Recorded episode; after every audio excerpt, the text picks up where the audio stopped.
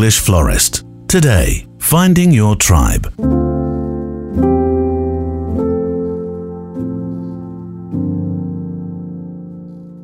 Thank you so much for the questions that you've been sending in to me via Instagram.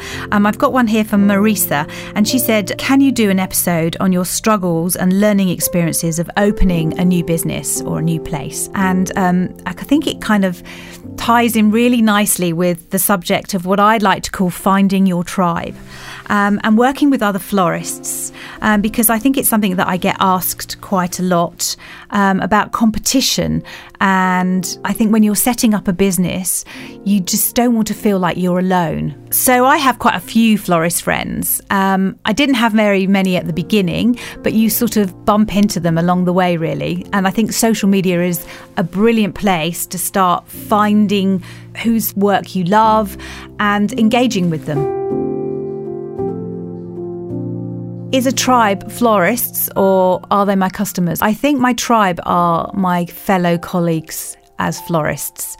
I think um, over the years, I've really kind of realised the importance of having backup, particularly as an independent florist. I work for myself, and surprisingly, not very often, I've had couples ask, Well, what happens, Linz, if you get sick?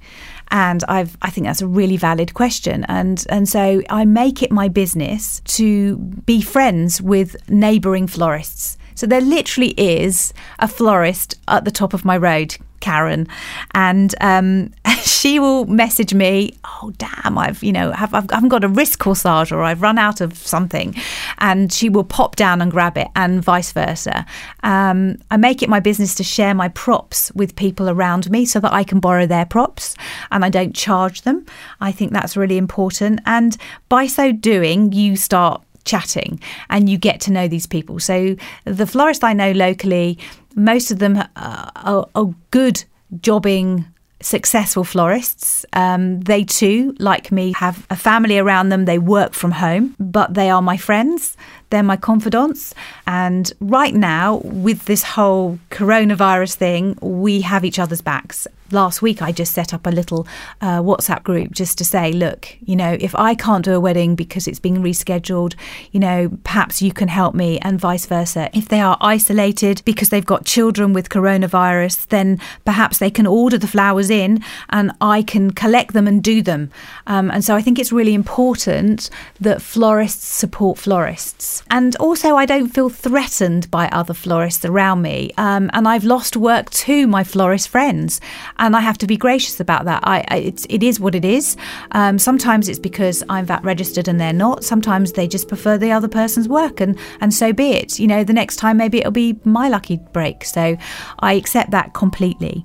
So my, my florist friends are my tribe. They keep me buoyant in the weeks and the months, in those low season days when you just think, oh gosh, I haven't got many weddings coming up in the next year, they kind of they say, "Oh no, we're really quiet too." You know, it's just it's a bit of a glitch, or they just kind of keep you going, really.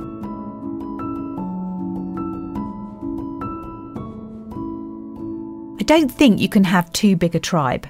Um, I would say my florist tribe is the length and breadth of the country. So I have friends up in Yorkshire and I have friends down in Cornwall. I think it's really important. I have friends in Scotland. I think your tribe can be wherever. It could be all over the world, to be honest. I think it's really important that you communicate with them and support them as well with words as well as actions. So I don't think you can have too big a tribe, but you will, over time, some will come and go, um, and some go out of business actually, and, and some just stay with you. I celebrate all of their kind of individual personalities, styles, but I need them. Um, and I'd like to think that they need me as well. I think it's really important. And one of the things that I have I've discovered quite recently actually is um, freelancing. So I have a couple of my tribe. Um, I can think of Liz at Blue Sky Flowers, um, who borrowed a couple of my props one day and then said, "Well, if you're freelance, can you come and help me?" And so I have freelanced for people. The last year or so, um, she has covered my back, and I have been there for her. And going in and working for another florist, a very successful florist like someone like Liz, um, it's actually it's quite scary, and it taught me a lot about the freelancers that come to work for me. So when I turned up one day and worked for Liz, um, she just said, Right, there's your bucket allocation of flowers. You're doing that pedestal down there, and Simon's doing the other one on the other side. And I was like, Oh my gosh, what, what if I'm not good enough? And she's just going to look at me and think, Seriously, Liz, call yourself a florist. So I think um, freelancing for other people is really, really good. And I don't think I'm above freelancing for anyone. It taught me her own unique style. It indulged me um, to actually participate with her clients, with her choice of flowers, um, with her way of going about doing things. And also, it must be quite nice for her to have experienced florists coming in just to kind of climb up the ladder and do. So she and I both put up a big kind of um, installation between us. And I was I felt fantastic. I felt great to be part of a team actually, because normally it's all my responsibility.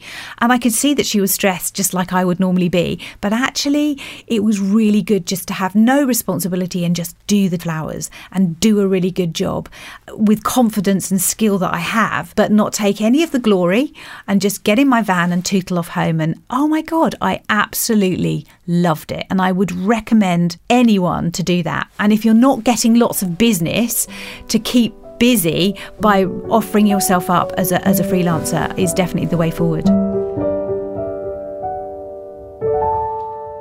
I think as a new florist, you should try and get your own tribe or be part of a tribe as as soon as possible, really. I think it's a sisterhood, a brotherhood, call it what you will. That's the, the, the real high point of social media for me as a jobbing florist is having other people around me. And sometimes I just go and have a cup of coffee with them. Sometimes I will go and have lunch with a group of them. Very often it's just a one on one thing for me. I'm quite a lone person. I like just to have one one time with my florist friends. But I think it's really important to start from the get go and, and befriend people um, because you will learn, and I still learn from all of my florist colleagues information, you name it, not just gossip, but really helpful advice on techniques, on situations. Um, invaluable, yeah. Do I ever worry that a tribe will steal my ideas? No, no, because if it's my tribe, I should be sharing with them. Um, and so my tribe isn't my whole social media community that follow me on, you know, I don't know, Instagram or something. These are really special people that I've worked for, worked, they've worked for me, or we just are in the similar boat doing our jobs. So no, I I think we all are unique as florists. Um, and sometimes I might pick their brains on how they might kind of do mechanics on some arrangement. And I'm really happy to kind of share that sort of thing. Um, if somebody just kind of cold calls me through social media. I won't hand out information willy nilly, but amongst my florist tribe, I'm really happy to loan them my props to tell them, oh, this went tits up. Don't do this, whatever you do. But this was fantastic. Definitely do that. Or I've got one of those. Would it help? I don't need it. Do you want to use it? And so I think that's where your florist tribe comes into its own. And when you're having a really bad day, I think it's really important to share amongst those people that you can be vulnerable in front of and they will they'll have your back.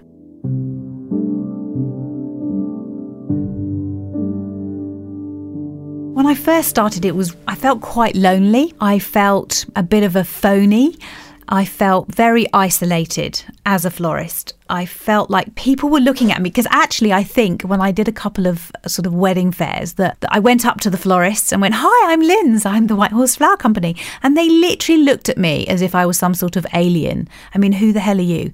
Because I really felt that nobody was friendly. They certainly weren't friendly to me at all. When you went to flower market, I didn't feel like anyone would communicate or chat. There was just maybe one or two people that were little sparks that would go hi, and I would look at their trolley of flowers and just just admire them.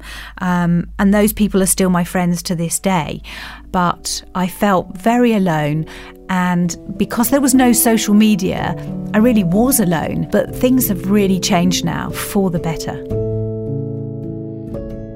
When I first started, I was just on my own and I would get the flowers, arrange the flowers, deliver the flowers, clear the props the following day, and repeat. And gradually, as the business grew, I needed more help. And so my kids, my child labour, just setting up a few tea lights was not enough. And so to begin with, I might have had a couple of people that were a little bit enthusiastic at flower arranging, but they weren't good enough for me.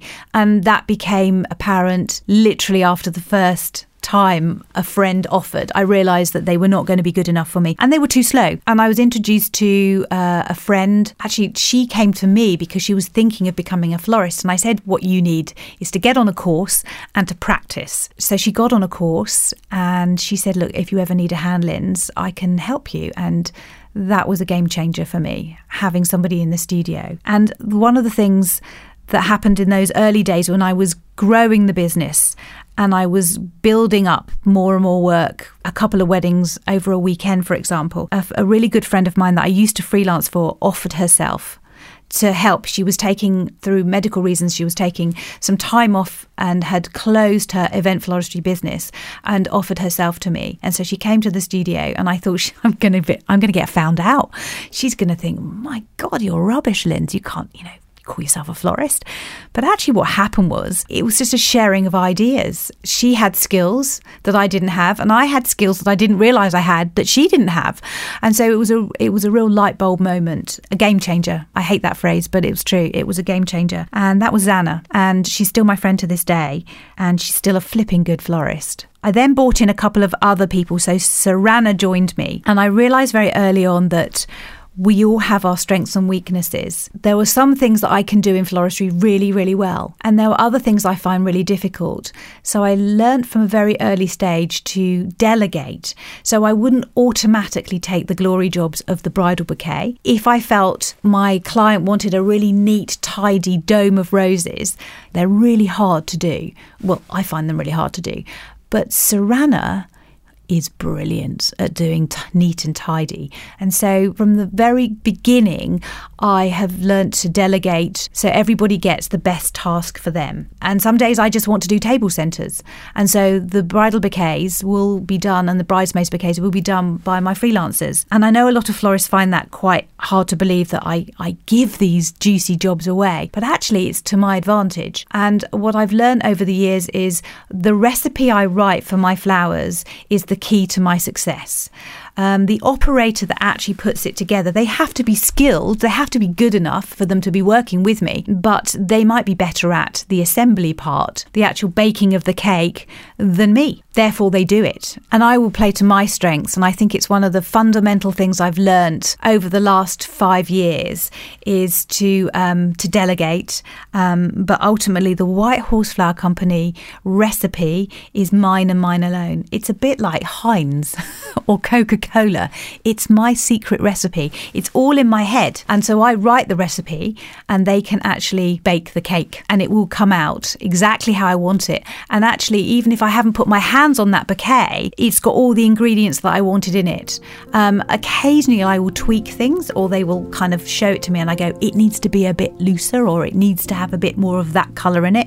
And they will do it. But yeah, I think that was a huge growth spurt for me. The English Florist returns soon for season two. So please get in touch with the show and leave your questions. Thanks so much for listening. If you'd like to leave me a message so I can answer any floristry questions, there's two ways you can get in touch. Either reach out and leave me a voice message through the English Florist page on the Anchor Podcast website or app or contact me on Instagram at the White Horse Flower. The English Florist is a loadingzone.co.uk production, uploaded on Sundays and available wherever you get your podcasts, including Spotify, Apple, and Google podcasting apps.